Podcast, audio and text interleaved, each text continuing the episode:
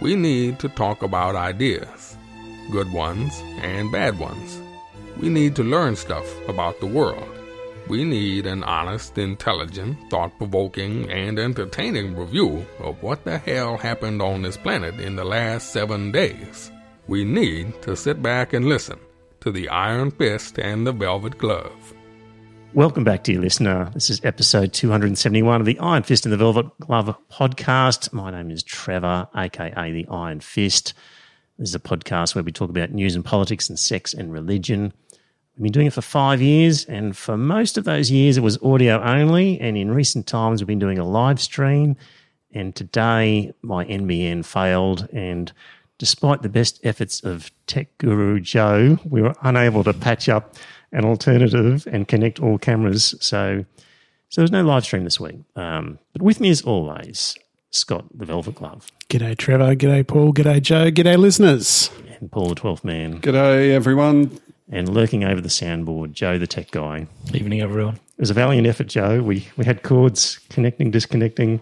Sweat was coming off our brow in an air conditioned pool room, but uh, didn't happen. Anyway, next week uh, it'll be right. So that's good. Just audio only. We can um, not worry about distractions of chat rooms and things. So You'll be able to delete anything that I might consider to be, Yeah. um, indeed, uh, what's it called? defamatory. Defamatory, yes. yeah, go for So it. So I can go for it tonight because it all gets edited out. Hopefully. Indeed. So, oh, gentlemen, I started off with a little paragraph here. Why worry? And I say that um, our civilization is based on each generation being able to take the knowledge of previous generations in order to build better outcomes. And it seems to me that just blatant lying is no longer punished in our society. There's no, there's no repercussions for for misinformation and lying, and truth has been devalued. I blame Donald Trump for a lot of that. Really? Yeah, I don't think he started it, though, did he? Uh, he he might have started it, but I think he, he developed it into an art form. he put it on steroids. He turned up the volume quite Absolutely, he He did. did. So I think there was, I think there was r- guys like Newt Gingrich and people like that in America, and Murdoch with his Fox News and everything had created a real tribalism, and a lot of the gentlemanly rules of conduct were becoming abandoned. Um, but I think Trump really interest, introduced the idea of fake news. I mean, he, he is synonymous one that- he's the with one that fake po- news, coined it. and you, you disagree. You don't think he's had a large impact in the devaluation of. I think of he certainly truth? amplified the problem, yes. right, Yeah. right. Yeah, but I just think you've got to look at the difference between this Republican president and the last Republican president. Now, what I find hilarious is is I've got American friends who say, "God, give me back George W. Bush." Mm-hmm. Now, that is something that I never thought I would hear. Is anyone longing for the days of George W. Bush? Indeed. But you know, you've only got to look at this guy, and you can understand where they're coming from. Mm. And that is something that I think we've got to try and understand is just how far America has lurched backwards under this idiot. He has really fucked it up and fucked it up very badly. Yeah, but he still garners a lot of support, and he's a fair chance of winning. which I know, he is which a fair the- chance of Which winning. is the uh, frightening part about it. Like if he'd have done all that stuff and was in a miserable twenty percent, Then you'd feel better about it. Yes. But you just got to look at it and you think to yourself, Jesus Christ, this bastard could win. Yes, he could win. And I think that's something we've all got to get our heads around and we've got to be prepared that come November, well, probably November 10 by the time the results are finalised, is that he could well get back up again. and, and the sorts of things that he's possibly going to win on are things that are just completely the wrong reasons. In the sense that he'll he paints Joe Biden as some sort of lefty lunatic, as if if you let Joe Biden in, then then America is just going to go radical. And Joe Biden is is just he's just new Democrat, new you know it's he's a conservative right end of the Democrats. He's nothing like a Bernie Sanders type character. No. So, but But where Trump has got this from is that Bernie Sanders has been invited into some sort of think tank within the Democrats. And that there is some evidence that Joe Biden has been pulled further to the left. What, what evidence? What evidence? Sorry? What evidence? I don't know because I don't follow American politics all that there's- far. there's no evidence because he hasn't said anything. He hasn't said anything. I know that, but there is some evidence. Okay, climate change, for example, he has actually said a hell of a lot more about climate change than what anyone was expecting him to say, and they're saying that he has been pulled further to the left by this new grouping that's under Bernie Sanders. Who knows? I, don't know. haven't- I haven't heard any left-ish statement out of Joe. No, Biden, I 'cause haven't understand heard that. Any statement? Like I understand that. he's yeah, purposefully laying low. It's all written for him, isn't it? Joe I mean, Biden. yeah, he's just playing it very, very safe. He's Hmm. trying to appeal to, you know, the, the the radical leftists, you know, on on a few issues. Hasn't he He's mentioned not- a few? not- why would he try and appeal to them? Because he's got their vote. They're not going to vote for Trump. He doesn't have to appeal I to them. suppose that's true. Yeah, He, he's just appealing to middle of the road, Yep. right leaning Americans, saying it'll be okay with me. I'm not crazy. yeah. He's trying to win back the working class vote that was lost to Trump Yeah. So by Hillary Clinton's. Um, yeah, but so, basket of deplorables. Yes. Yeah. so exactly. it's Trump's painting a picture of of Biden as as radical, which couldn't be further from the truth. He'll even just get up and say things like that he's protecting pre-existing conditions and coverage for that Yeah. with healthcare, and he's doing completely the opposite. So um, he'll say things like he's he's helping the veterans, um, but again he cuts the funding completely out of veterans. Like he'll he'll praise himself as doing great work on different, you know, name any topic. And the evidence will actually be completely the opposite, and it doesn't matter. That's no, the it- part that I'm getting at. Is it should be, it should be where the world or the the electorate says you're talking complete shit but he can get away with it because it's so tribal and a whole range Exact- of other factors. Exactly, it's tribal, and even though Trump is obviously dishonest, Hmm. he just says whatever comes comes you know off the top of his head. Yep. But is Biden any more honest? Because Biden is just saying what is written on the script for him. Every man on the planet is more honest than Donald Trump. Like seriously, you can't compare the honesty of of Donald Trump with with virtually anybody. Like the guy couldn't lie straight in bed. He's just oh, this, this is where comparisons fall down. You He probably has say- a special bed You- you- that holds his body in a straight line. You know, a couple of prostitutes, maybe or something. I don't know. Who knows? But um, so I just I just find it incredibly depressing that that the truth of these things makes no difference. I find that's a depressing prospect for our civilization, where we've built upon knowledge and worked things out, and then moved forward, and we just can't move forward. I think now where we just on a whole range of issues can't agree on on what's true.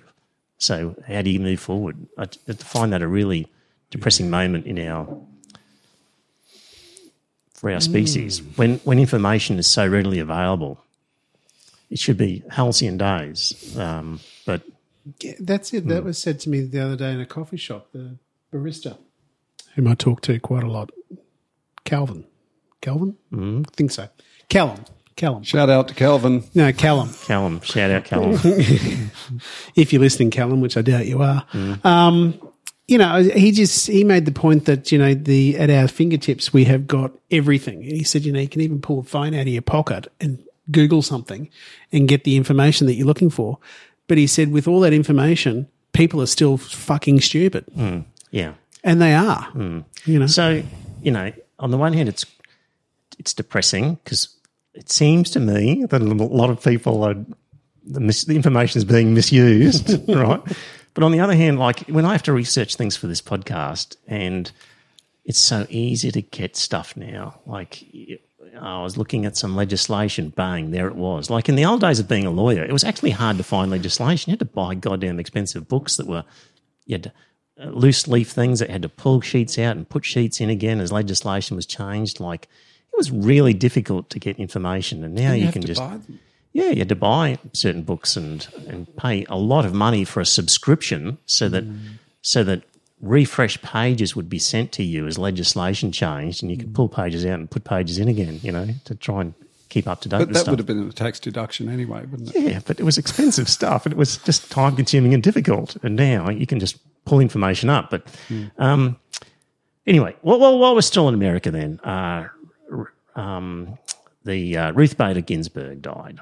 And boy, oh boy, is there going to be a shit fight over there now. Like, if we- Absolutely. If we, thought there was a shit fight over stuff before, that is just throwing um, fuel onto the fire, literally, I think, uh, what's going to go there. So, so dear listener, uh, most of you are probably aware, but in the last year of Obama's presidency, when he had about 10 months to go, uh, maybe it was March, and so about eight months to go, and there was a Supreme Court uh, justice vacancy came up, and ordinarily, based on previous conduct, um, Obama should have been able to install a a new Supreme Court judge.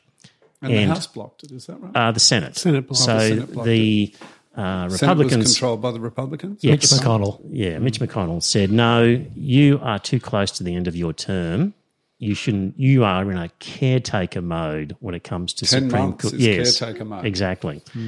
Everyone said that's outrageous, but the Republicans shamelessly blocked it. Now, of course, what, what, what are we in September? Election in November, And they're And talking the- about getting it done before the poll. yeah, Plenty of and, time. And the same characters are saying, "Well, that was then, this is now, and we're going to ram through our choice because we control the Senate." And we are shameless. Shameless hypocrites. Shameless, exactly. Apparently, they've taken Mitch McConnell going, uh, we can't have a uh, Supreme Court justice elected uh, this close to the election. And they've just, it's become the advert for Joe Biden. Oh, really? It, it is literally just Mitch McConnell saying that and And Joe Biden clip- going, I approve this. Right, right. That's great. Yeah, f- f- the the footage from From four years ago. yeah, Yeah. yeah, yeah. So, um, so Ruth uh, Bader Ginsburg, of course, was a pioneer in women's rights, and she was a liberal on the court, and so uh, the court was finally balanced and uh, five four, and now, well, it, it's even more, it's tipping more even towards the uh, conservative side. So cases like Roe versus Wade, which enabled women to, you know, easy access relatively to abortion services, they'll look to overturn that um, with a host of Christian right wing Supreme Court judges that are there. And of course, what they'll also do is they'll appoint quite young. A quite young justice. So Kavanaugh was relatively young in his fifties. They'll his appoint 50s, another, and- and these are people who are appointed for life. Exactly, which means they can probably they can probably do 20, 25 years Yes. and still retire. Yeah. You know, now Ruth Bader Ginsburg was appointed to the highest court in the United States when she was 60 or 61. Hmm. So she's managed to last 26 years on the high court. Hmm.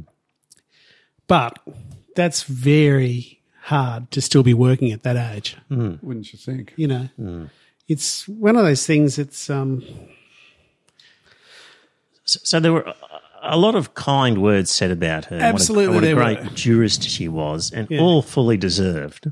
But, but, and this is the big but, but I honestly believe she should have stepped down back at the time when you had an Obama presidency and Obama had control of the Senate. And had she have stepped down then, rather than being quite selfish, you know, um, then you could just imagine that the court wouldn't be facing this sort of situation it is now. Now, Antonin Scalia died in office and all that sort of stuff, so Donald Trump was able to appoint Brett Kavanaugh, wasn't it? Not sure. There was No, it was- Gorsuch came in. Gorsuch came in before Kavanaugh did, Yeah, yeah. I'm not sure. that- Yeah. Um, So, so you might say, oh, it's all very well to think of that now. That maybe she should have resigned. but she was during. actually told to resign. Yes. So I've got a link, dear listener, in the show notes. Um, people were saying it, and there's an article here from 2013 where this Mark Tracy was saying, loves Ruth Bader Ginsburg, fantastic woman, but you should resign because we control the Senate. We can get in a liberal replacement, and who knows what will happen after the next election. Exactly. And she said, "Well, I'm still thinking pretty well, and I'm still sharp, and And the Democrats do fine in presidential elections. They just don't do so well in the midterms, is what Which she is said. why they lost the Senate, wasn't it? Because the midterms and that sort of stuff, that's when they lost the Senate. Yeah. So, so in hindsight, um, she should have uh, pulled the pin earlier because she's um, as great a person as she was. She's created. She, she, you know, she, she, she stayed too long. Absolutely. She did stay too long. And the reality of politics is that this was going to happen. And uh, yeah, so that was a mistake. Um, Just before we do leave Ruth Bader Ginsburg, if I can recommend everyone to look at On the Basis of Sex, that was a very good movie. It was about Ruth Bader Ginsburg's mm-hmm. life. Mm-hmm. It was very well put together, very good movie. Mm-hmm. So I thoroughly recommend that to everyone that's mm. wa- listening to us now. Mm. now, everyone thinks Trump's going to, um, with the help of Mitch McConnell, um, put in a new justice, young conservative justice, mm. right? Well, he's got the chance. Here's my theory. Here's what I think Trump will do: is he won't do it, and he'll say, "I've got this person here who's a conservative young person, and if I get elected, then I'll that's who I'll be installing." He's doing a Palaszczuk, a Palaszczuk, isn't he? What, was Palaszczuk done that? No, she's holding off on VAD legislation until the next election. Is, don't you think that's a, a sort of a, a lure to to people like me, for example, yes. Who Ye- don't really want to vote for her? Yes. But I know that if I, you know, and not that I'm thinking of voting, you know, liberal Democrat, liberal. National Party, but you know what I mean. I'm I'm not very happy with the Labor government in Queensland at the Yeah. moment, and so I would be tempted to vote against her, except Yes. she's holding off the VAD legislation, It is. and And that's still vote green. And and yeah, right. and and that's something that I, I passionately want to see legislated. So of course I'm going to wait Yep. until she wins another election so that So, so from We can Trump, have it. so from Trump's point of view, he doesn't care himself about the It's- justices because cynical. he has no real personal interest in whether they're conservative or not. It's all about what can he get, and why would you, if you were Trump, give them the appointment before the election? Because there's a bunch of people there who hate Trump, but are very keen on abortion law being overturned and have basically swallowed a lot in order to have Trump there for the stacking of the Supreme Court. So his best play by far would be to to say what he's going to do, but say he's going to do it if re-elected. He can uh, achieves two things. He he can appear to be sort of magnanimous and sort of fair, and you know, in the scheme of things, given what happened to Obama, I'll, I'll do this. And at the same time, puts the heat on on the Republican Party and the people are really keen on abortion law reform to make sure he gets elected. I, I think that's what he should do. he's And clearly he- been following and when- Queensland politics. and if closely. he, well, he hasn't said that's what he's going to do. He's going to talk about it, but just don't be surprised if that's the tactic. If he's sitting around brainstorming this, yeah. that's what he should do. Because otherwise, if he does it early, there'd be a bunch of people who would go, okay, I'm happy the Supreme Court's stacked. I'm going to get rid of this bastard now because he's done his job hmm. and, and we'll move on. So there you go. Have you seen Melania's best friend has come out the last week or so? Yes. I saw bits of that. ex-best and said basically, yeah, ex best friend, and, and said basically they're complicit, they're in it together, and they're they're after whatever they can get out of it. Yeah, yeah. So, uh, so yeah, you, you just just work, work on the basis of of extreme selfishness, and that's the sort of strategy that you come up with. As I put my Donald Trump hat on and try to think like Oh, him. it is. So, Yeah, look. right. Make Queensland great Oh, again. If only we had a camera on. Yeah, but we don't. Now, one other thing on this whole topic is we're talking about uh, judges in the US Supreme Court and we're naming names, yet how many of us could name a single judge on the Australian High Court? Kirby, is he still on this? No, Kirby has retired. He retired, did he? He retired. Now, I'm not sure. Uh, uh, clearly, it's not an appointment for life down here. Do, do they have a retirement age? And I think it's a thing? mandatory retirement age at Yeah, which 70 makes or a something. hell of a lot of Is sense. it around 70? I think so. But Yeah. but here's the point. We don't care because We don't have a Bill of Rights. exactly. So And we don't see our High Court as partisan, do we? Well, it would become partisan if it had the sorts of power that US Supreme Court judges do. Because uh, in our land, the highest court is called the High Court. In theirs, it's the Supreme Court. Both of them are responsible for deciding matters of the Constitution. So in America, they've got sort of an inbuilt Bill of Rights in their Constitution. And as we've said on numerous occasions, dear listener, look them up in old episodes. Um, when you write a Bill of Rights, where you say um, they naturally have to be broad brush concepts and terms, you can't get into the nitty gritty of them. And when you're talking about rights, there's often competing rights that clash. So the freedom to practice religion can conflict with the freedom of speech because um, these are broad brush things, and, and at the intersection of those two ideas, who decides which one wins? Well, if you've got that sort of um, Bill of Rights in a constitution, it's your High Court or your Supreme Court judges who have to work it out. And we don't have that. Our judges are doing fairly, I don't want to say mundane, but um, matters that really the rest of us don't care about too much. Um, the odd time it comes up, but but not that often. So over there with uh, the Bill of Rights in the Constitution, um, it doesn't matter what the legislature passes a law in terms of abortion. If the Supreme Court says you can do that or you can't do that, it, it overrides the legislature. So, and you can have a, a Supreme Court that is in place for 10 years, totally unelected, and you can't do anything about it as a democratic republic.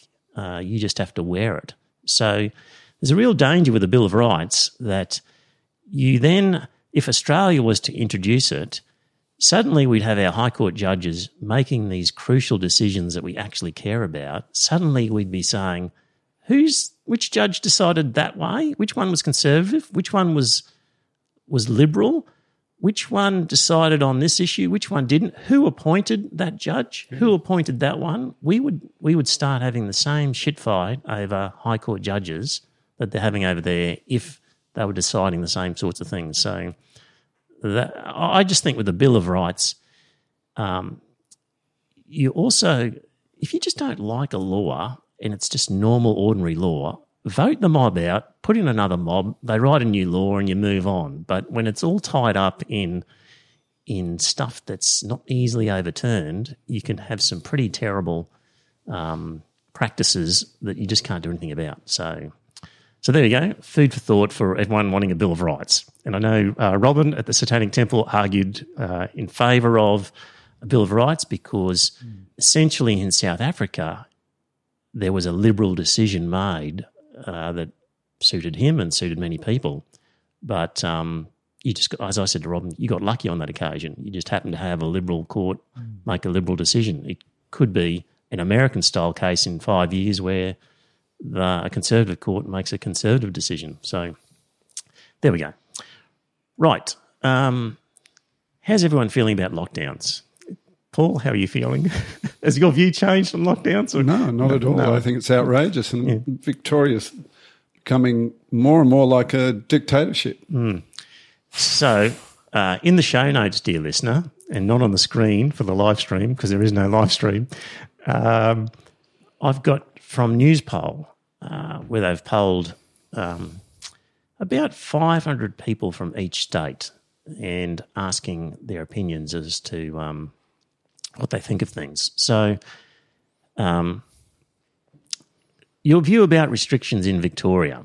So they asked Victorians and they also asked people in other states what they thought about the Victorian restrictions. So the question was thinking specifically about the situation in Victoria. Victoria has a state of disaster declared and a stage four lockdown in place in Melbourne, meaning many business premises are closed or restricted from opening. This includes a nightly curfew for Greater Melbourne and those who live in specific suburbs are only allowed outside these times for limited time periods to shop for food and necessary supplies or exercise.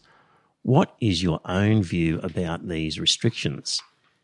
Dear listener, um, the answers were they are too strict, they are about right, or they are too lenient. And in Victoria, just last week, um, Victorians, 54% said that they are about right.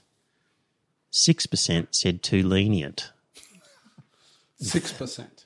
Three don't know and 37 against. So that's still a strong majority. 50, well, that's really 60, to 60% 37 in it.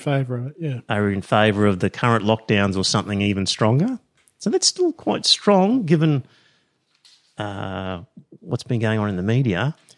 And um, interestingly, if you they then asked the people in the other states what they thought about the Victorian lockdown, and people were even more in favour of it. So 63% said about right, 11 said too lenient. So people in other states looking at the Victorians said uh, it was 74%. Three quarters of Australians in other states look at the Victorian lockdown and say it's either good or not hard enough. Are you surprised by that, Paul? I'm not sure whether I should be. I mean, you know, I mean, we've we've often discussed, you know, why aren't Australians more actively interested in politics? And the reason is most of us just are too comfortable to get really interested, you know. Mm-hmm. So maybe there's something similar happening there, you know. The the people who aren't affected by it too much probably think, oh yeah, you know, our health officer, our chief health officer is saying this is what we need. So, oh yeah, he's probably right, or she's probably right, you know. So I, d- I just don't know, you know, what sort of um, how much I would I would put in it. I don't know. What do you guys think? I, I thought it was a strong majority. I was surprisingly strong. I was surprised at how strong it was. I'm not surprised that it was a majority for those of us outside Victoria because it's very easy for us to say, yeah, keep them locked up. Okay. Can I can I say one thing? Uh, if if we conducted a similar poll in China and asked the Chinese citizens, do you think your government handled the COVID crisis well? Well, they'd probably have 100% saying yes because they'd be frightened of having a bullet in the back of their head. Well, even without the bullet in the back of the head, do you don't you think most Chinese would probably say, "Oh yeah, you know, our government knows best. They they did the right thing and Yes, they uh, they fixed the problem eventually." yes. So you'd probably get a, a similar poll result in China, I, I dare say. Y- yes, but I would have thought China was more accepting of an authoritarian response. Yeah, and that's for the part Australia, that it's surprises me is, you know, the A- Andrews has instituted some quite authoritarian measures, um, and yet people just wear it. It's But undermines my faith in humanity a little bit.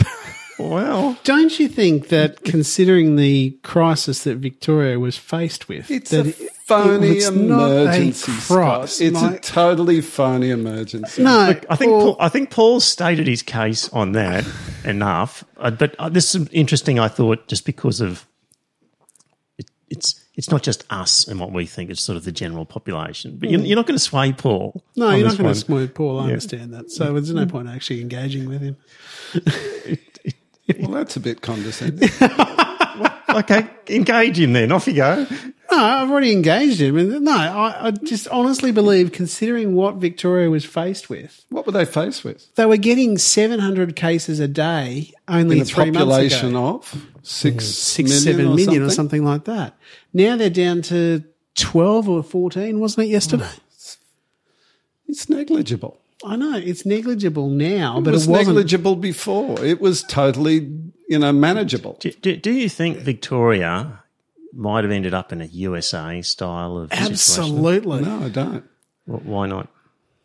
It's a different place. Um, you know, I think I think on the whole, people were more willing to, you know, as we saw with this poll, to follow guidelines. You know, if they were all told to wear masks and wash your hands, you know, six times a day or more, you know, and just do basic things short of locking people down and, for goodness sake, imposing a curfew. That was absolutely outrageous. Yeah, I think the curfew was probably a little bit A little too bit. far. Mm. mm. That was probably a little bit ridiculous. Mm-hmm. I mean, are we in Australia or Belarusia? You know, I mean, for mm. goodness sake, a curfew. And also, you know, I don't live with the better half, so I think it would be very hard if someone said to us, "You can't, go and visit each other. Hmm. That was a little bit ridiculous. No, you can't go outside your house after 8 that. p.m. I know that, and that's Hmm. where it's ridiculous.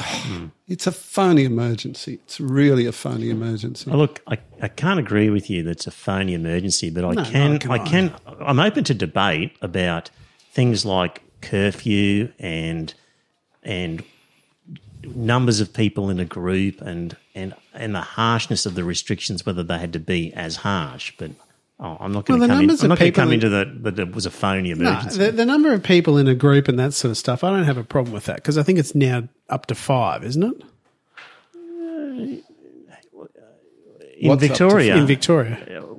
households are pretty much segregated still. I Yeah, think. okay, so they can't visit each other yet. I, I don't think they can. Right. Well, once they can start visiting each other, then I think it goes up to five, and then after a couple Mm. of months, it goes up to ten, and then eventually twenty, and that sort of thing, which I don't have a problem with.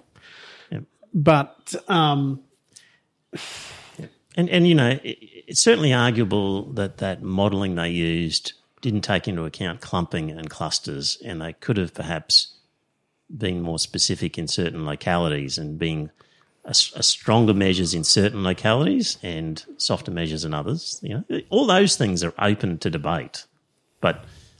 I'm not up for the it's a you phony. you it's know small businesses in the, in, So- in the Melbourne CBD, s- so many small businesses have been gutted. do, you- do you know how many in the? But do you know how many in the Brisbane CBD are gutted? Probably uh, more than a few. Exactly. They, I, I read somewhere in the suburbs, in the outer suburbs of Melbourne, Hmm. some of the small businesses like cafes are actually doing good business because people aren't allowed, you know, or they're staying away from the city. Same But here. But all the cafes in the CBD are just gutted. Same here. That's and there's no right. there's no restrictions in Brisbane, but you go into the Myer Centre and have a look around in the food court there. Gutted. Yep. But there's no restrictions, Paul. Yep. and So- that's because So that indicates that people are willing to behave in a sensible fashion, and they don't need fifteen hundred dollar But- but fines. what it means people. is you can't use the argument that this is gutting CBD businesses and that they'd be fine without it, well, which is where you were heading to. well stirring up stirring up fear by declaring an emergency. You don't think that made the situation worse? No, uh, it didn't make it worse. I mean, I think the reason why I think the reason why those CBD businesses went under is because you had a hell of a lot of people that used to travel into work every day, and then after that, they then said, right, you got to work from home. So they got used to that over three months, and then once the bosses said, well, we want you to come back to work now, they got, you know, they got basically faced with the middle finger coming back at them. Yeah, they're saying, well, we, we did it okay from home. Why Exactly. not continue Plus, that way? bosses don't want them anyway because the bosses are going, well, why should I be paying for three floors of prime office space if I And can they can have get a one half floor. a floor? Exactly. So they're okay with that. They're thinking, mm-hmm. actually, these people are doing their job. I'm still making money. Productivity's up. Costs are down. Happy days. Exactly. So that's why those businesses in the CBD have all died yeah. because you've got a lot of people that no longer have to travel into the office, so they don't do it anymore. yeah, there's that. I'll give you that. Yeah. And that's why they've gone under. Let's look at satisfaction levels um, Satisfaction in what? uh, of uh, of premiers. So um, we've got satisfaction with being a premier, and then satisfied with their handling in the of the coronavirus. So just general levels of satisfaction with the premier of Victoria and the premier of Queensland. So this is are you thinking they did a good job or not? Um, and in Victoria with Daniel Andrews just last week, um, 62% satisfied and 35% dissatisfied. So, uh, Annastacia Palaszczuk, similar figure, 63 and 33. So, still up in the polls, according to that. They've all been brainwashed, obviously. Or they, or they just think differently to you, Paul. and despite Murdoch's best efforts. Indeed. No, they've been uh, brainwashed by the ABC and Guardian. Indeed. so, um, meanwhile, um, actually, and Scott Morrison's sort of approval rating is a similar amount, 62 and 33. So, because I subscribe to the Australian, I sort of saw that, saw this poll come up, and it was really a headline was like Victorians not yet ready to hammer um, Andrews or something along those lines. Um, they were clearly bitterly disappointed at the Australian that Dan Andrews' um, poll levels um, was still pretty good. And they might have been tempted to paint a picture that it was terrible, but it's the same figures as Scott Morrison, so they couldn't. So And um, they still published it. yeah, yeah, yeah, exactly. And that's why. How dare they? Rupert will be furious. Yeah, well, it's and that's why I'm happy with this figure because I figure uh, if that poll was going to be uh, in any way doctored, it would have been the other way. So I think it's a, a genuine figure for sure. So Geez, you're suspicious, aren't you, Trevor? on polls, on polls like that, not really. I think polls from Newspoll and that are, are an honest endeavour. Um, to the best of my knowledge, I just threw that in for It, it has been said though that it depends on the question that's asked. yes. You, you can load these things up in different ways. Yeah. Absolutely, yeah. I mean, we still all remember that um, episode of Yes, Minister. Yes, Minister. Yeah. Yeah, that was very well done. If I can think of it, I'll throw it on at the end of this um, of this tape as part of editing. Right now, I previously said that you know we talked about the chief health minister and we talked about the premier, and I was saying, look, the health minister's job is health, and they would obviously say.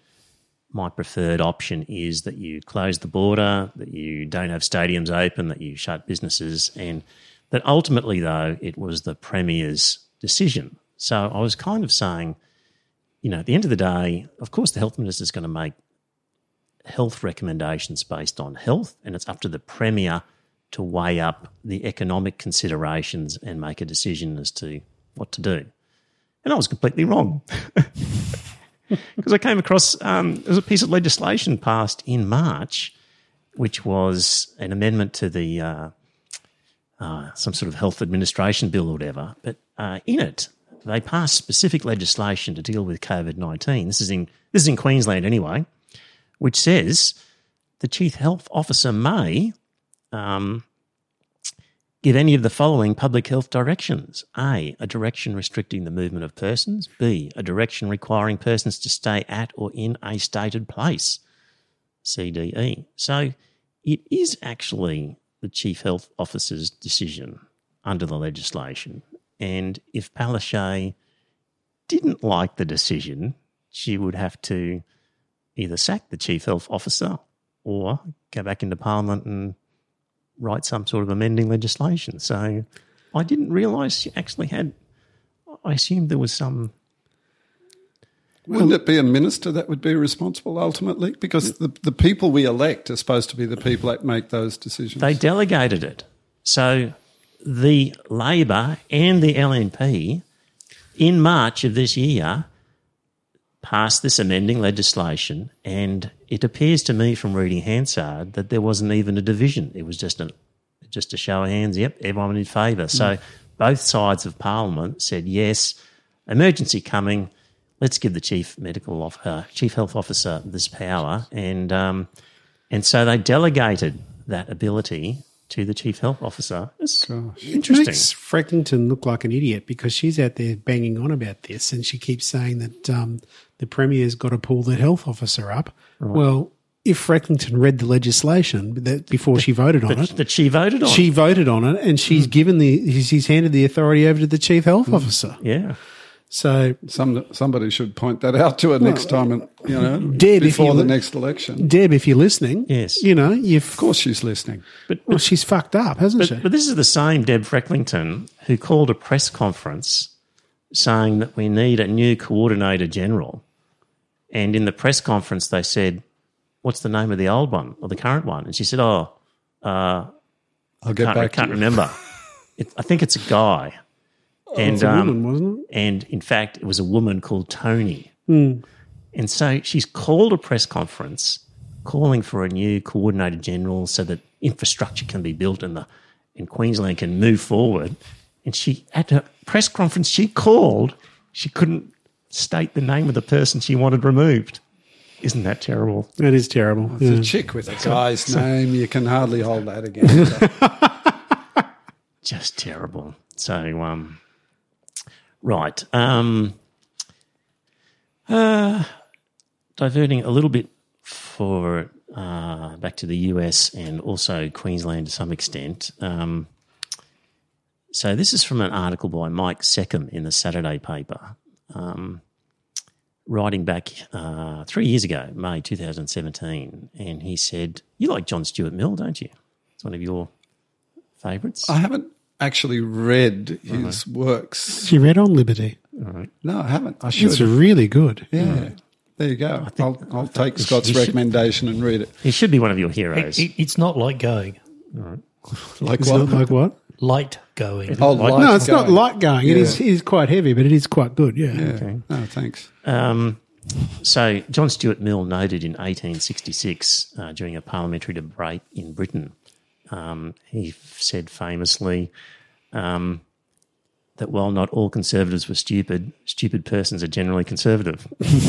and um, his words were a bit harsh. It might have been better if he had substituted uninformed for stupid, for it is less a matter of intellectual capacity than of access to the tools of critical thought.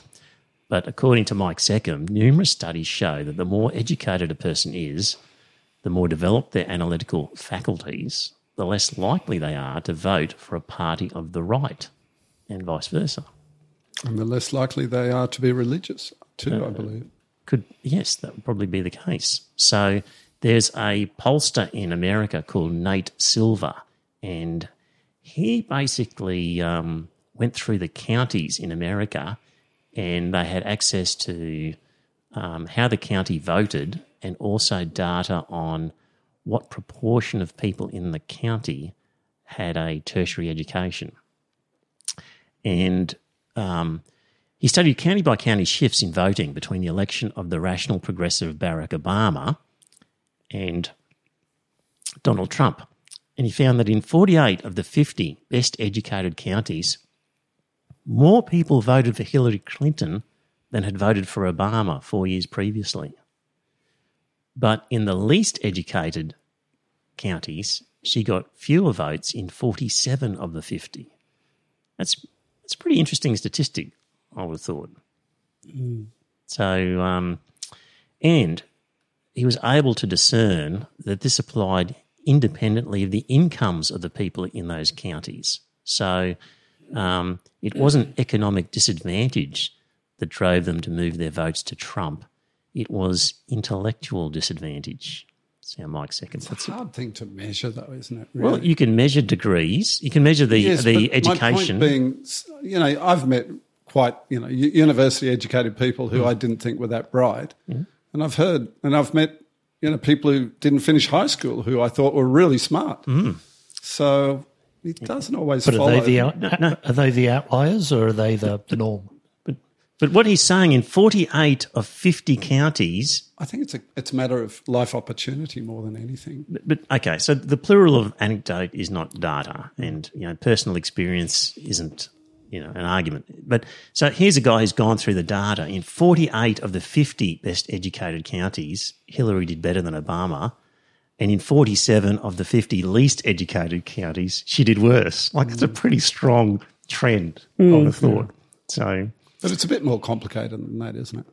You, uh, of course. I And mean, he, he politics says, is not that, you know, simple. Indeed, but I've previously said that in relation to Trump, it was the four R's. It was race, religion, Rust Belt, and redneck, and um, that seemed to me the way that these things were working out. But that sort of redneck slash uh, not tertiary educated seems to be a critical one based on this. So, um, and if you want to thing you're not running for office, Trevor, because calling people rednecks will get you the same fate as Hillary Clinton. I'm trying to. I'm, I've got the moniker of the Iron Fist, and I'm trying to. I'm trying to get it back. You know, I've- maybe I've been too soft lately. So, anyway, how does that apply in Australia? And um, David Marr noted um, that there was nothing particularly special about the pattern of employment for Pauline Hanson's One Nation voters. Um, so, One Nation voters were not deprived in a material sense. Indeed, overall, they were middling prosperous. But though they were not poor, they were uh, extraordinarily fearful of poverty, thought that they could be left behind by rapid social change. And according to this article by David Marr, the standout demographic characteristic of One Nation voters was their lack of education. Typical One Nation voter didn't finish school, um, much less, as Marr put it, set foot in a university. and uh, he relied on data from the um, Australian Election Study, numbers prepared by Professor Ian McAllister. And so, yeah, so locally as well with Pauline Hanson, indications are that One Nation voters don't have higher education. Sounds It is a fringe party, though. it sounds nasty and insulting, but that just seems to be the way it is. So, mm. um, still on this same article, um, in May 2013, the then opinion, oh, actually, um, right at the very beginning, let me just find it. I should have, um, I think something like, I'll come, and it'll be something about Do you think, Trevor, that um, that sort of information, that sort of hypothesizing, makes uh, uneducated people look like they don't know what's good for them, right? So, I mean, most of us would probably agree One Nation is probably not the, the party we, any of us would vote for, for a number of very good reasons. But I, I read something recently about the last election in the UK. And apparently, the, uh, the Labor Party in the UK these days mostly attracts, of course, they have a, a working class base, but it mostly attracts sort of uh, university educated, uh, you know, upwardly mobile people. In, and mainly in the uh, you know in London and the sort of more affluent areas, and yet at the last election, you know, the Nongs in the north, the working class north, that everybody assumed would vote for Corbyn, Mm-hmm. they didn't, and they, you know, they're not that stupid that they that they that they would just vote for Corbyn because he was Labor. You know, they saw Corbyn as a liability and not serving their interests, not serving the interests of the working class. You know, he was pandering to the new left and the social justice warriors, and not really serving the interests of the working class, and they didn't vote for him. it. It is. The reason why the Tories won last time is because you had this Bojo was out there saying we will get Brexit done. That is the reason why he won. And I don't think it's um, a lot of Corbyn's policies, though, were probably appealing to the working classes, such as the renationalisation of the steel industry, plus the renationalisation of the of the railways. Oh, that's an of- interesting one because what I read was most people who use the rail on a regular basis are actually middle class people, not Well, that working doesn't class surprise people. me. Yeah. Most working class people drive to work. so there you go. Uh, He, he was go, Corbyn was going to take money out of the budget for building roads and put it into rail, Oh, right. renationalising rail. And the working class people were saying, "Well, I don't take the train anymore. Why is he doing that?" You know, I don't know enough about the previous British election um, to, it was interesting. to mouth off on it, but I do know that people will, through stupidity, vote against their best interests. An example being Obamacare. So the very people who that was designed to help, people with pre-existing conditions who could not afford to get health insurance, who are going to be covered by Obamacare, were out in the streets protesting about it. So But do you have hard evidence that th those people who were protesting against, or large numbers of them, Yes, and indeed, people whose own family were ill and needed cover were still voting against it. is this anecdotal or statistical? No, there's, there's, there's, there's evidence of it. Like there's stories about it. There's Stories people, are anecdotes. people interviewed. People interviewed. Interviews are, are anecdotes. Well, well, okay, Paul. If I find a statistic that shows that, will you believe me? I might. Well, why would I bother if it's only that you might? Well, statistics, so as we if- know, if- statistics are you know so- so what's the open point? to manipulation. So- so no, I what's just, the point? No, I'd just like a bit more evidence than Right. a few You- you- interviews or a few people who gave you- their stories and said, "Yeah, I hate Obamacare," and you know, I, my sister's you know got Well, two I- heads I and do an remember- operation. famously, there was an interview of someone who went, "I'm voting against Obamacare. It's the work of the devil." And they said, "But aren't you on the afford? uh, Aren't you on um, uh, that anyway?" And they said, "No, no, I'm on the Affordable Care Act."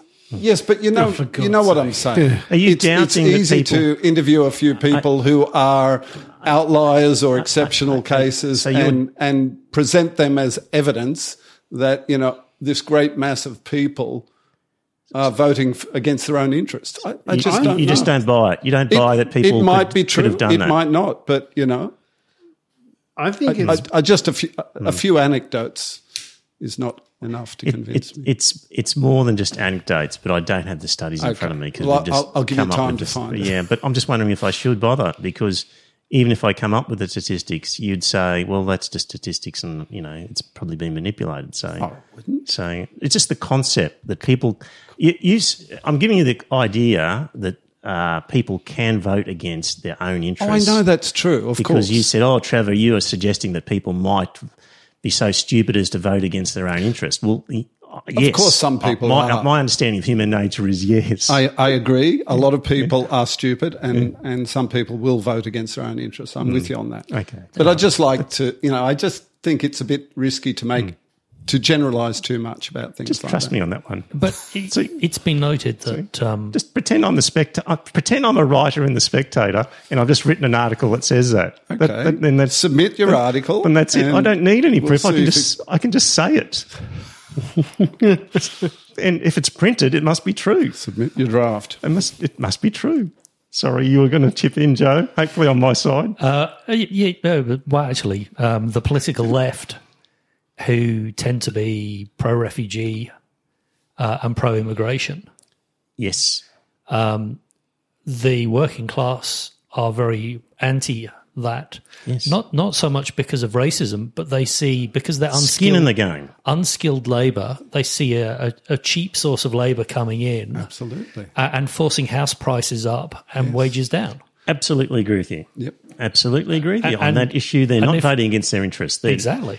And it's very easy for um, for the liberal elite in the inner city uh, who have got jobs that are not threatened by cheap immigrants to say, yeah, bring them in. Exactly. But if your job is you're currently an Uber driver or you're pushing a bicycle around delivering meals or you're cleaning offices at night time, then it's just more competition. So I agree with you 100%. Those people do not have skin in the game. It's very easy to be virtuous and, um, yeah, true.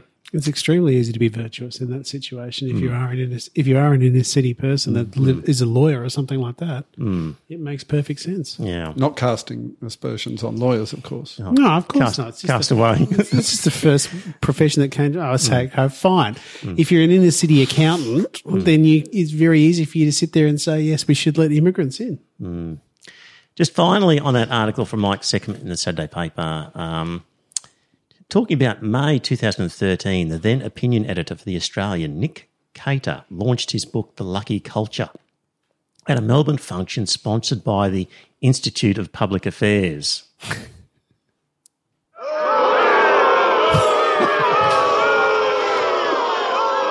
yeah. Um, the right wing think tank with great influence in conservative political circles. The biggest response to Cater's speech came when he noted that the number of people with university educations was climbing ever upward in Australia.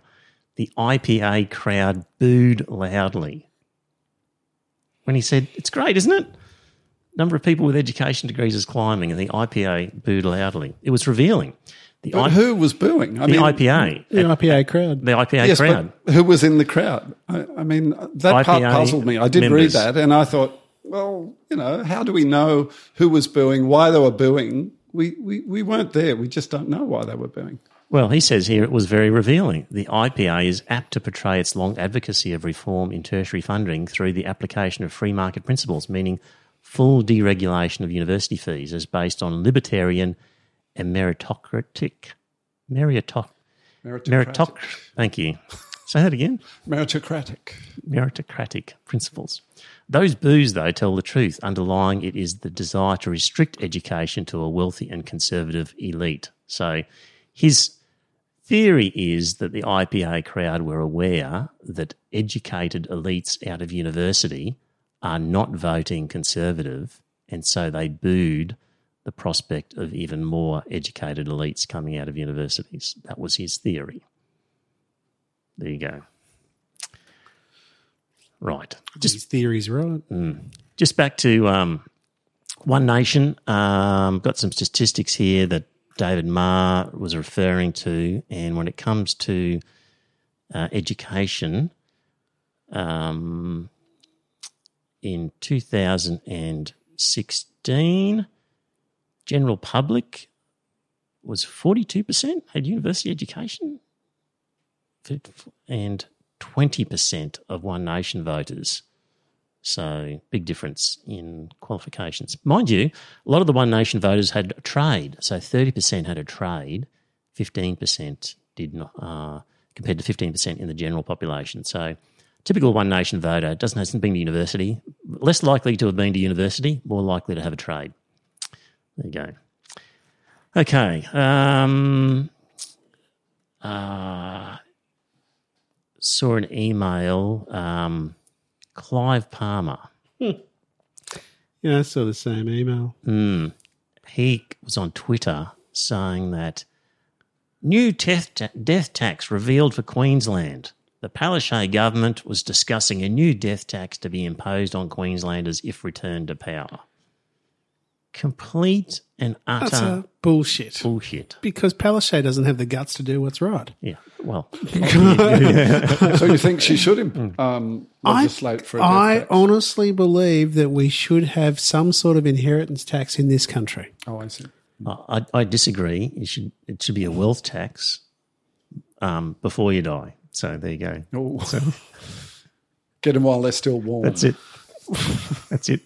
On on the super wealthy, you know, 200, 300 million from there upwards. Yeah, I can understand that. But, hmm. you know, I just think to myself, a death tax and that sort of thing, it's, you know, death So would you extend it to everybody, Scott? Absolutely, but I would just think to myself, you've just got to set it up that you've got a, you know, well, see, when my old man drops, you know, divide it six ways, we're probably going to end up with half a million dollars each, thereabouts. Now, I would have thought that it's not unreasonable that we are required to declare that half a million dollars inheritance in our income tax returns. And then you have a much lower rate of tax being applied to that, but you then have to pay something. You have to pay something for that inheritance. Mm-hmm. I don't have a problem with it at all. Mm-hmm. I- I'd have it kicking in on much larger amounts than that. Well, it's probably much mm. larger, but you know that's mm. one of those things. It's mm. just it's one of those things that you just got to you got to set the you got to set the rate right and all that sort of stuff. I don't know if it's a million dollars or two million dollars or five million dollars. You've got to have it somewhere that just sits in there and says, okay, the state's going to take ten percent of that, so that A million dollars is really not a lot of money these days. no, is it? it's not a lot, but if you if you, if you consider that say if it's a one off gain and all that sort of stuff that you're never going to see again, then if you get ten percent of it, that's no. If you if you lose ten percent of it, that's not that's not really a hell of a lot. Could be for some people. Anyway, it's very mischievous, uh, to say the least, by Clive Palmer to be spreading that around, and he's cashed up, and who knows what mischief he's going to get up to uh, in the lead up to this Queensland state election. You've already seen he's got uh, billboards around the place saying Clive says give Labor the boot. He always says that. Uh, the billboards say Give, Clive says give Labor the boot. Yeah, yeah. So he's going to be spending up big. See what happens with that. Um, there was an article that did the rounds in the sort of the rationalist atheist circles about uh, down in Tasmania, where there was a group called Live and Die Well, who were advocating against voluntary assisted dying, and um, this article is quite lengthy and it basically goes into who are the people behind this group called Live and Die Well. And surprise or not surprise, it's just stacked with Catholics and Christians. But it's sort of, on the face of it, that group doesn't disclose that it is a religious based advocacy group. People would think, on the face of it, it's just some sort of anti voluntary assisted dying group that's just popped out of the ground. So, Paul, do you think it's um, poor form to be hiding their religious roots or no need to? Um, No, I think that's So- that's up to investigative journalists to reveal that sort of information. I don't think anyone should be obliged to say, I'm a Christian and I'm against, you know, whatever legislation they're against. I agree with you, but it just goes to show that when you hear from groups who smell like a think careful. tank of some sort or an advocacy What have you got group, against the think tanks, Trevor? You seem to have a thing for think tanks. well, they are. They have a a role, don't they, to play? Yeah, their role is to push the Overton window normally. Uh, Is that all? well, Not just to share ideas with the general public? uh, th- their role is to achieve a a goal for their particular group.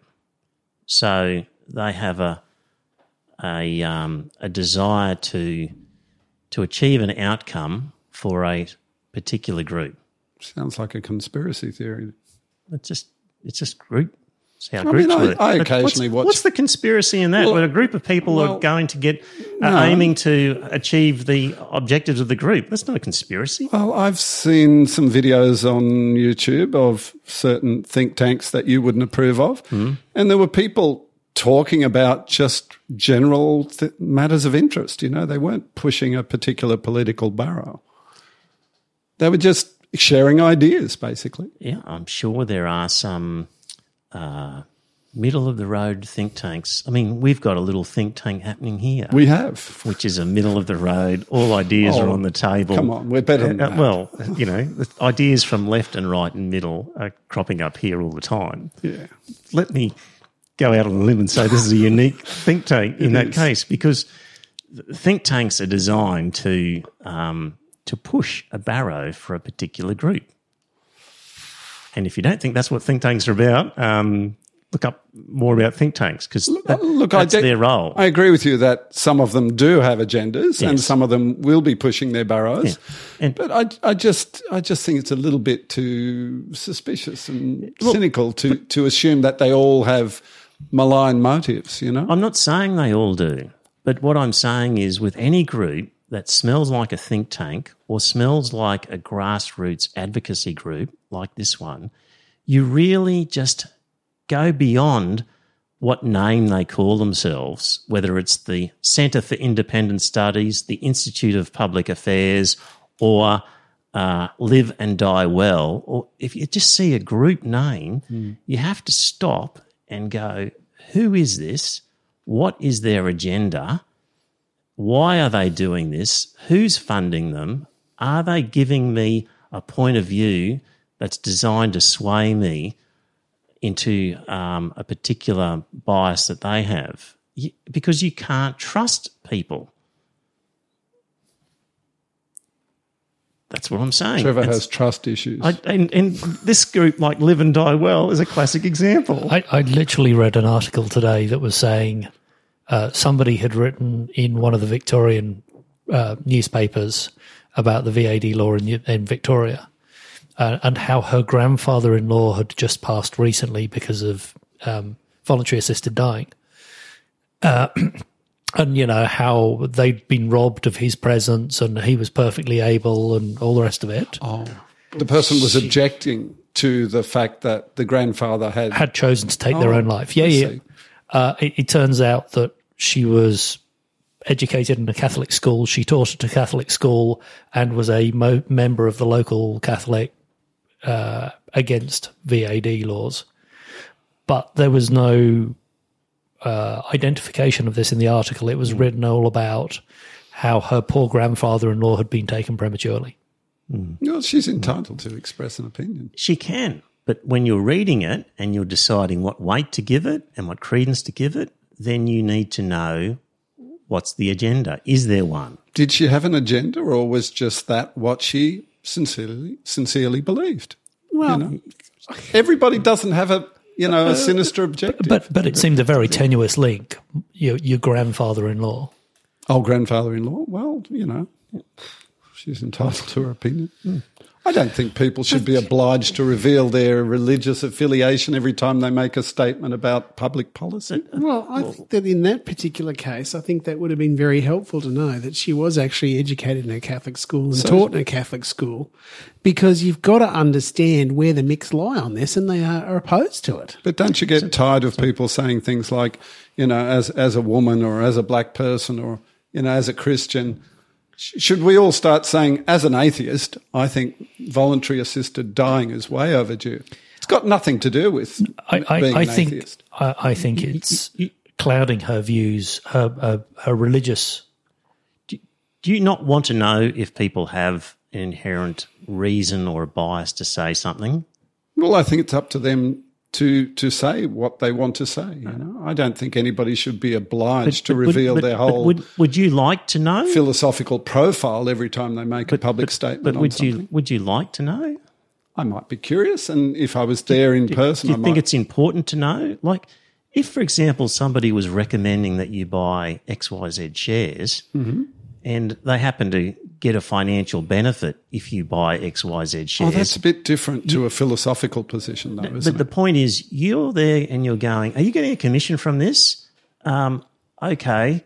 You've recommended I buy XYZ rather than ABC. Oh, that's quite different, though, No, Trevor. no, but here's my point. You're you're then in that position saying, I'm worried that your advice might be tainted because you might be promoting this argument not for my benefit, but for your own. And you may be being less than truthful. You might be painting a picture that is not actually the full story. Absolutely. In Well, financial even- dealings, I would want to Okay, know. so in philosophical debates, some people are operating under a similar sort of uh, uh, bias or incentive where, in terms of honest debate, you'd like to know whether they have an incentive one way or another. Well, ask them, you know, but I don't think people are obliged to reveal their religious affiliation every time they No, speak. but dear listener, as a uh, as a citizen of this current world and this current environment, you are obliged to try and to ask them or to investigate when you're reading stuff or hearing stuff. Don't take it as face value that there's some whatever group it might be. It may not be independent. It may be a front for some other group with an agenda.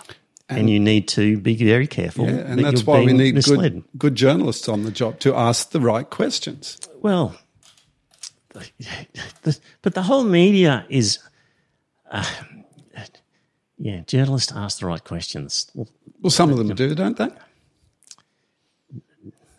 I'm struggling to think of. really? Yeah, Okay. I'm I'm I'm struggling to think of any. But you know, Kerry you know, O'Brien used to actually keep, keep people on the on the the, ropes. the people who are actually doing a good job in journalism now are not traditional journalists. They are people like the John Menadue blog, the Michael West blog, something like even the Friendly Jordies. Have you heard of them? Google the Friendly Jordies. He's a fa- he's a sort of a YouTuber guy, comedian, and he did an expose of the National Party leader in the state parliament in New South Wales, and it's full of lots of um, off-color jokes and whatever. But it was really well researched about the shitfuckery that that guy has been up to. Barilaro. is- Yeah, and um, exposed a lot of issues going on.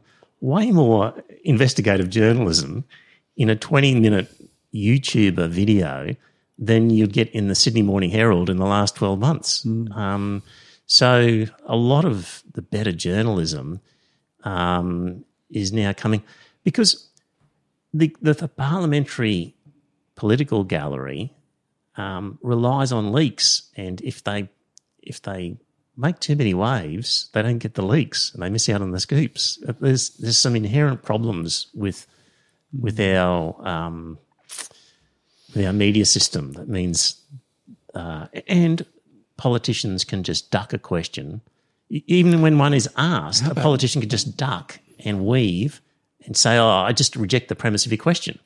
Next, and nothing happens. Like good questions have been asked by the parliamentary gallery, and oh, I reject the premise of your question. Move on. This is the times we're living in. It's sad.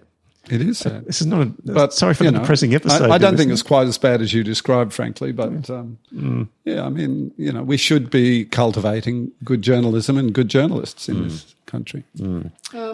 Just going back to that uh, where you said it's our responsibility to find out what people believe and all that sort of stuff.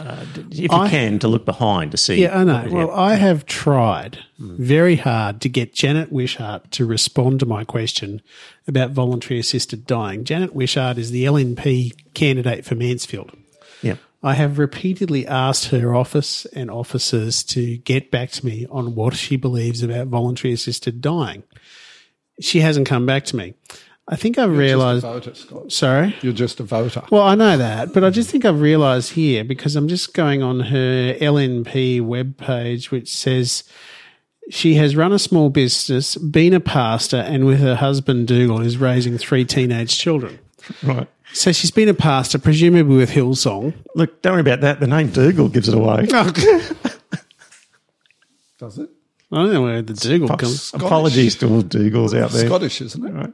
Sorry. Sounds Scottish. Anyway, it's just I have tried to get an answer out of her. I haven't succeeded. Yeah, So but but okay, I wasn't saying uh, wring an answer out of people. I was saying look behind groups and are they a front for something else? Yeah, absolutely. And I think to myself- you- you're you're now not surprised to learn that a Liberal Party member is a front for a for, for a, absolutely, you know, I mean, I wasn't surprised when I read that or anything like that. It was just yeah. it now makes perfect sense why she hasn't answered me. Well, do you recall some weeks back I was talking about the local Liberal candidate for my electorate, in inner city Brisbane, and uh, I looked up his personal profile, and he went to school at the Seventh Day Adventist school in Mount Gravatt, Uh, and um, so I just assumed he would would certainly be a Christian.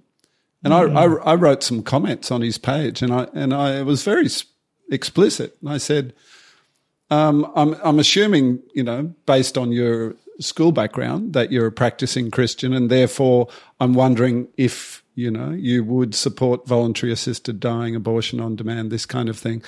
And he was very cagey. He didn't give me a direct answer, but he actually said, I'm not a practicing Christian, which surprised me.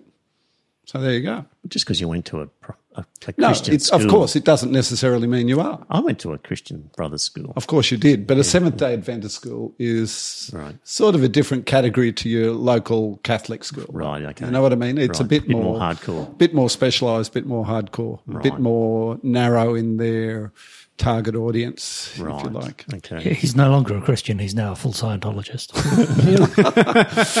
Yeah, well, hmm. I don't know. But hmm. Anyway, he, he wouldn't give me a straight answer whether he supported them, but he he didn't say absolutely no, I don't support them, but he was just very cagey. But you know, but he did surprise me with his no, I'm not a practicing Christian statement. Right. Yeah. So there you go. Right. We can be surprised by these people sometimes. Yes, Which yes. I compare to the um, I compare and contrast my rea- uh, my um, uh, attempt to get information out of Janet Wishart's campaign with the really lovely chat I had with the TWU workers who were out there pushing Corinne McMillan, her uh, Labor candidate, her Labor opposition member. And they were all very upfront. They said, "Yeah, we're very much in favour of voluntary assisted dying. I'd be very surprised if Corinne McMillan wasn't. So you can hmm. give her a call. Hmm. You know, it's um, and they all said they said, "Oh, we think Janet Richard Wishart's a Christian." So hmm. it really wouldn't surprise me. So don't count on her for voluntary Exactly. assisted dying. But there must be some Christians who would support it, don't you think? Yes. There I mean, be. some more sort of, if you like, modern, you know, progressive thinking Christians. Seventy percent of population support it. it, it would, it would actually be So there must be would- more than a few. it would actually be your more traditional uh, Catholics and and Anglicans Anglicans who would be very much in favor, who favour are of in it. favour of it. It's going to be your more New Age evangelicals who are going to be against it. Uh, that would be my guess. I think that's I don't have a study to back it up, but that's my guess. okay. I'll accept it this time. Okay. Um, Scott, when we started this podcast five years ago, um, we we had a, a segment for um, sports people behaving badly, and uh, cannot be and, I, and I called it "You Cannot Be Curious" uh, in honour of um, in honour of John McEnroe. And I had a little clip here. You can't be serious, man. You cannot be serious. Yes, you cannot Calm be down, John. You cannot be curious uh, for sports people behaving badly. And this week's edition of You Cannot Be Curious, uh, the award goes to Gary Ablett Sr. and dear listener, He's earned it. he has. Um, Gary Ablett uh, Sr. He's clearly off his medication. Yeah, I've got a link to it. You know, there's a chance you've probably seen it. Um, but he is in his car and he's talking to camera, and he talks for a good um, 27 minutes and 38 seconds. And um, and I'm going to play it all for you right now. Just kidding. No, because it's tortuous. But he goes on and on about uh, Christ and coming back and um, the Lamb of God and the crucifix, and then he gets into all sorts of QAnon type stuff, and uh, he he covers the whole gamut of just craziness. He, in- in went particular- quite beyond, quite far beyond your your average sort of evangelical Christian Yeah, who's it was- waiting for Christ to return, didn't he? He had wrapped up a lot of this QAnon conspiracy type stuff in there as well. That sort of language was in there, I think. So um, I might play a little clip of that at the end of this, um, just so you can get a feel for Gary Ablett Senior. Um, Our conversation earlier about whether the uh, the Illuminati were real. Apparently, it was a real secret society in Bavaria. There you go. So yes, it was real. Oh, really? Paul, I want you to answer something for me here. So, in the publications that you favour, um, which are quite, um, f- you know, libertarian, freedom, uh, against tyrannical, totalitarian governments. Against authoritarian. Yeah, yeah. Why is it that we don't hear much from those groups about Julian Assange that that speaks, you know, they're, they're, they're ranting about dictator Dan. They're they're ranting about tyranny by China, where they see it. They they criticise a lot of authoritarian, um, it, and I don't see support for Julian Assange I'm not sure from that's true, to be honest. I, th- I recall coming across some article about Julian Assange today or yesterday, Mm-hmm. and I just don't recall which publication it was in, but I'll I'd have to get back to you. See, on that I one. looked in Spectator Australia and I saw things like, um, poor Julian Assange, call me a contrarian, but I'm genuinely starting to feel sorry for the guy. He's made such a mess of his life, hasn't he?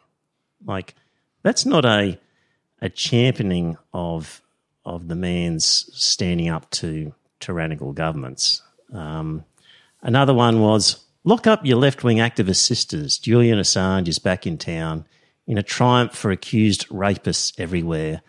The Swedish prosecutors, blah blah blah. I mean, that doesn't sound like it's going to be a positive Julian Assange article. Clearly, And- that those journalists. Uh, Ano- Another one here. Um, Don't favour him. maybe Julian Assange is doing God's work. Maybe he's doing Putin's work. Maybe both. Maybe neither. I certainly know commentators. Blah blah blah. So that was Spectator Australia, which uh, this, the beginning of three articles. It, it, their whole shtick is about standing up to tyrannical governments and freedom-loving individuals. I find it strange that they don't support Julian Assange. Even in the UK, Douglas Murray. Um, Julian Assange is one of my best enemies. For my part, it was hatred at first sight. So, why is that? look, you know, people who write for the Spectator or any, you know, so-called conservative commentators, they are not made in a mold. You know, they each have their own independent thought processes. I dare say some of them probably do support Assange. I don't. I don't know. I just couldn't. I just couldn't find an article that was supportive in the Australian. But that's just or the with UK. you know one look or you know one or two days. if look. you if you could find an, a positive article for me um, in the Spectator Australia or the Spectator UK, not the Spectator US, because the Spectator US does actually have a positive article Oh, it? about yes. well, there you go. But I'm I'm interested to know why these bastions of libertarianism are not supportive of a man who stood up to uh, fairly unsavoury work by uh, a number of governments. It just Indeed. seems strange when they talk about dictator Dan and how we don't have an opportunity to. Well, Assange doesn't have political power, whereas dictator Dan does. Yeah, but it's so a it's, principle It's hardly surprising. the principle of supporting him, I would have thought would have been right in their wheelhouse. I'm surprised that they don't. Look, if you dig deep enough, I dare say you'll find some people would support Assange. I don't know. Yeah, but some would, but I just can't find any in that paper when I think they should. And the same with um, uh, what was the other example I was going to use? Uh, so that was Julian Assange, and of course, um, Ha- Have you seen who's on the parliamentary list of supporters for Assange? yes, it is George Christensen and uh, uh, Andrew- Wilkie, Andrew, Wilkie. Yeah. like people from polar opposites. Yes, quite You would have polar thought. opposites, aren't they? Yes. Interesting. Yeah. A- And Barn- Barnaby Joyce. yes. Yeah. Assange is, is a bit of a fringe character, though, isn't he? he? I mean, I don't, I don't know that his life story would, you know, evoke sympathy from just one ideological group. But but these people are all about freedom of speech They are. An anti-tyrannical government. Mm-hmm. No matter how distasteful the actual person might be in their private affairs, the mm-hmm. principles. Mm-hmm. I disagree with what you say, but I defend your right to say it. Mm. All that's stick. So on that basis, they're a bunch of hypocrites, all of them. I find their position on Julian Assange hypocritical. And, um, yeah. Um, It's an interesting point. here's the other thing that here's more hypocritical, more uh, hypocrisy. Um, um, same with the witness K trial. Wh- Why are they not talking about Bernard Collaery and East Timor in the witness K trial? Like there is a star Are chamber you sure they on. haven't? Can't see anything on it. Yeah, but I mean, you might have to, you know, go back a few issues. I But, but you know, when when I when I'm just inundated with dictator Dan stories, meanwhile there's a star chamber operating in Canberra. Like if you are against authoritarian tyranny, by all means, Is it have- authoritarian tyranny? well, a secret star chamber that we can't decide what's going on. We can't see what's going on. And even Bernard Collaery doesn't even know what's going on in the own trial against him about a matter that happened, what was it, 20 years ago or whatever it was, uh, it- with East Timor. Um, that is a despicable breach of democratic norms. I agree with you. And I mean, could you in write, principle, Could you write to the spectator as a concerned um, advocate of them, and and say you love the spectator, you're a big fan, and a friend said, "Why don't you ever criticise what's happening with I'll- Bernard I'll ask my mate and- Declan. And yes, why he hasn't written an article about is it? he? Yeah, please. I'd be interested to see what response because if that's their whole stick, I don't understand why they're not. I find it hypocritical. I question their motives if on things that are so obvious they're not prepared to say something. Here's another one I find interesting as well is uh, a lot of the argument from that sort of side would be the shutdowns are killing our economy and we're paying too big a price in terms of economic matters, mm-hmm.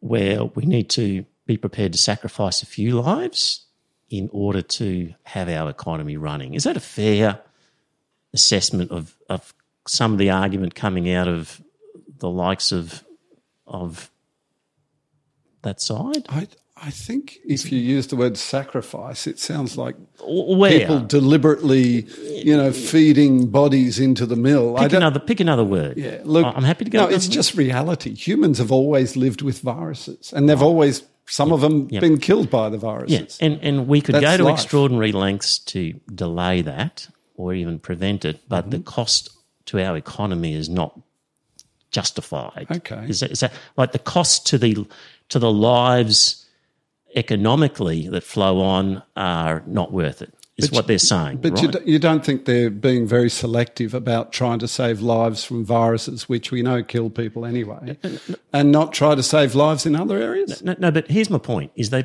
they're putting a high priority on the economy and its and its value to people both in monetary terms and in ongoing uh, happiness of their lives. It's a lot more than just money, though, isn't it? It's about people going to school, you know, progressing their careers, keeping, you know, keeping the mortgage, mortgage payments up, keeping their family relationships together. it's a whole lot more than just lives or dollars. I mean, that's simplifying it to an obscene degree. Well, but they're, they they are arguing, though, that the economy has to be resurrected or has to be.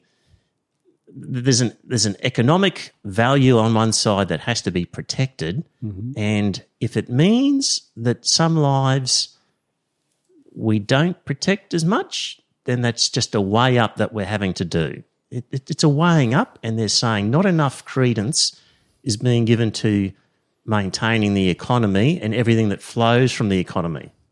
I think it's a whole lot more than just the economy, if if I can say that. But look, uh, someone made the point: if the government was so worried about protecting everybody from mm. death, mm. why do we still have 100 kilometre per hour mm. speed limits? If they lowered the speed limit to 50 on motorways and 30 or 40 on city streets, we would save hundreds of lives every year. Because They're not, not going to do it, are they? but, but you don't catch road accidents. Sorry? You don't catch road accidents. No, but you can prevent them, you know, prevent the conditions that allow them to happen. Of course, you could. And people have said we're not prepared to do that because we're prepared to wear some lives on the roads That's right. in order for people to. And they put an economic cost on all those deaths, of don't they? they do. And all the emergency services that have to deal with them. And there's a huge cost. yeah, and they're saying on the one hand we could save lives by having a mandatory 40k per hour speed limit on the highways, but people would go crazy.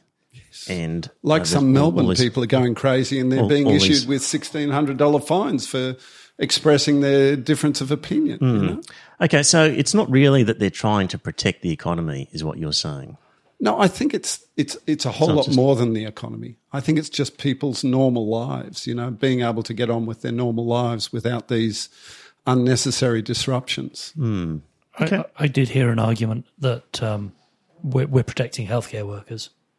Yeah, uh, uh, the ambulance turns up to a road accident, uh, and yes, there's a min- mental impact, but they are not at risk of dying because of that. Um, but we have seen in places where this has spread that it's the healthcare workers that are getting hit the hardest, uh, and they may well choose that they're not going to turn up.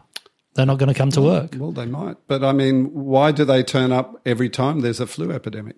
They st- they turn up, and surely they get infected then too, don't they? uh, they have much lower mortality rates with flu. We, we've seen um, for a workforce the the healthcare workers in Italy, particularly, and these were young, healthy people, were wiped out by this. Wiped out. Well, they, were- they were hit very heavily as a demographic. Um, just following on from last week, finally, as well, we're talking about what editors do.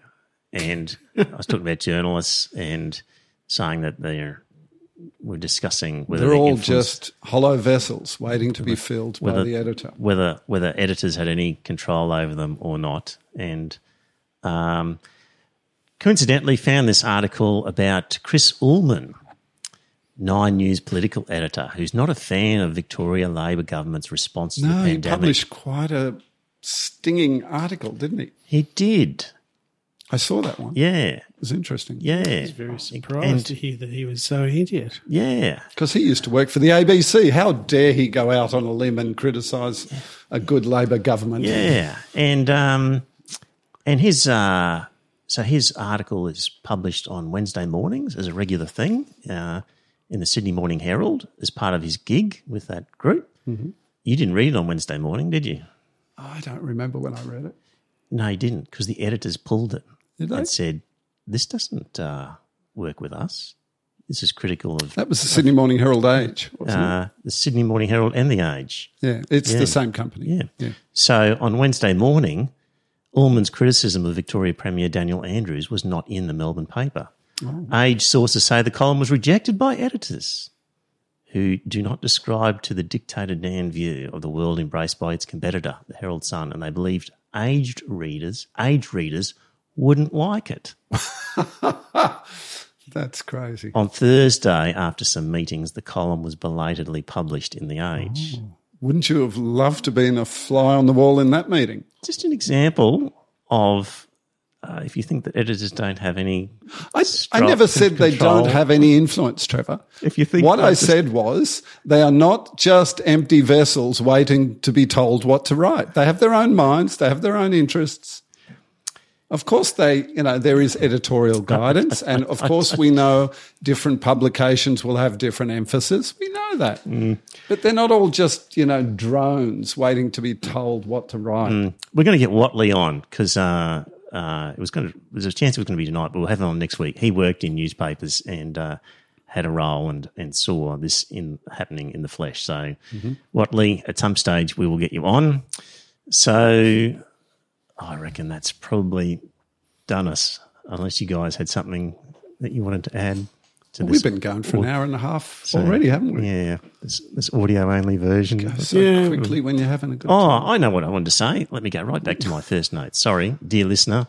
Um, I think we've just clocked up 100,000 downloads since five years. So uh, that's about an average of 370 per episode. Uh, we currently have about 500 listeners per episode. I just submitted uh, the podcast for a. We have to sort of enter a podcast award. You have to do a 15 minute clip and then submit a sort of a written thing as to why you think you should win. And uh, as part of that, I convinced myself that we really should be having more than 500 people listening to the show. Like, seriously, are you listening to this podcast and you think only 500 is. Do you think that's an acceptable number? Really, dear listener? How many people have you told about this podcast? Seriously. So we need to get cracking um, and get some more people because I'm sick of hanging around the 500. We need we need a few thousand. Seriously, we seriously we do. So, uh, and having Joe put his hand up to uh, volunteer made me think maybe there's other people out there who might put their hand up and volunteer. So, I need a video editor, and here's here's the gig. So, as you know, we normally um, upload these to YouTube. So, I want somebody to create little snippets, sort of three minute, two minute snippets of of little highlight little packages where we say something interesting and put some subtitles underneath them and that we can then share on Facebook and that people can share and do that sort of thing. So if you are interested in that, um, it might take you about three hours a week uh, initially, maybe down to two hours. And uh, it would involve downloading the video, chopping up into different bits, adding subtitles. We could show you how to do that easily. You don't have to write every word or type every word. There's sort of programs that do most of it. So, so yeah, um, that would be handy if somebody out there has got the time and the inclination and wants to put their hand up. Um, send us a message. That would be good. So, yeah. We need to share the message with the world. That's right. We need to start doing some advertising and start getting the word out. So there we go. Right. Well, I've said enough. Talk to you next week. Thanks very much for tuning in. Bye now. See you, everyone. Cheers, everyone. Bye. What, one may ask, is the difference between youth and age? It is the following, probably. In your youth, you meet every day with 38 or 40 people of your age in school or college, and out of this number, build friendships, alliances, rivalries, or sexual passions with 18 or 22. These become your intimate world, the field of honour on which you are tested, the jury before which you plead your cause. To these might be added the drama group, the choir, the tennis club, the chess club, the church congregation you are in. You see them less often, once or twice a week, but they add up to 30 or 40 people your age or near it with whom you are in regular, intimate contact. But once you leave college or go to another town, the 18 or 20 peers you see each day is reduced to three or four, and the choir and tennis club members who migrated with you likewise to one or two. It is a crisis of discontinuity, and, though you do not suspect it, the end of youth. If you stay in the same town and half your friends do also, the number of times you see them is drastically reduced. A weekly gathering in a pub will soon peter out as fiancés are required, marriages attempted, and mewling infants distract and unsettle your old acquaintance. A weekly poker game can acrimoniously dissipate. The tennis club may persist for a while, but the reducing numbers will mark each year the passing of time. By the age of 38, you will be seeing two friends once a month. By 50, four friends once a year. High school and college reunions may resurrect for a time old intimacies and spice with a passing adultery a memory of old love. But the numbers, the numbers you took for granted in your adolescence, never come again. Old age is when there is only you, your wife, a pestiferous neighbour, and the occasional Skyped image of your son or daughter from another hemisphere, and their children speaking a foreign tongue, and the new friends you see twice weekly at the Workers' Club or once a month in the book club. And the feeling of age derives from the loss of the gang you were once in, at school or college, who you never see now and may write the odd Christmas card to. There are people you love, Barry Humphries, ghostly character, Sandy Stone, Avers, and you never see them. And there are people you can't stand, and you see them all the time. Age is therefore an unwilled forgetting of the good, the glad, the loved, by broken contact with those you knew and knew well when you were young. A faltering memory begins, and then dementia. Well, dear listener, did you enjoy that episode of the podcast? If you did, I've got a favour to ask. Uh, first up, tell some friends, let them know about the podcast. You'll be discussing something at some time, and you might be repeating something I've said.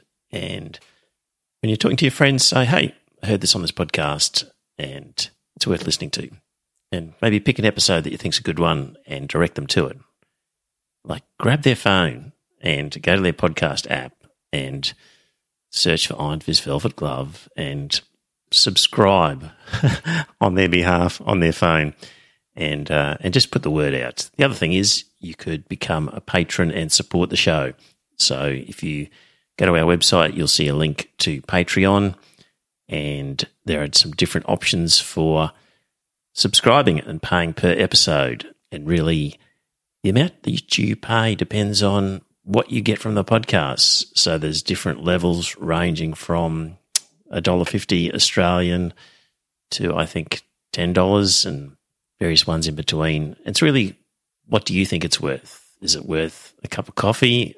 Uh, is it worth more than that, less than that? Whatever you get out of it, because not everybody gets the same. Maybe you don't listen to the whole thing. Maybe you never talk about it with people. Maybe you really couldn't care less half the time whether the podcast is there. It just it'll be different for everybody. So if you get a lot out of the podcast, contribute a bit more. If you don't get much, contribute less.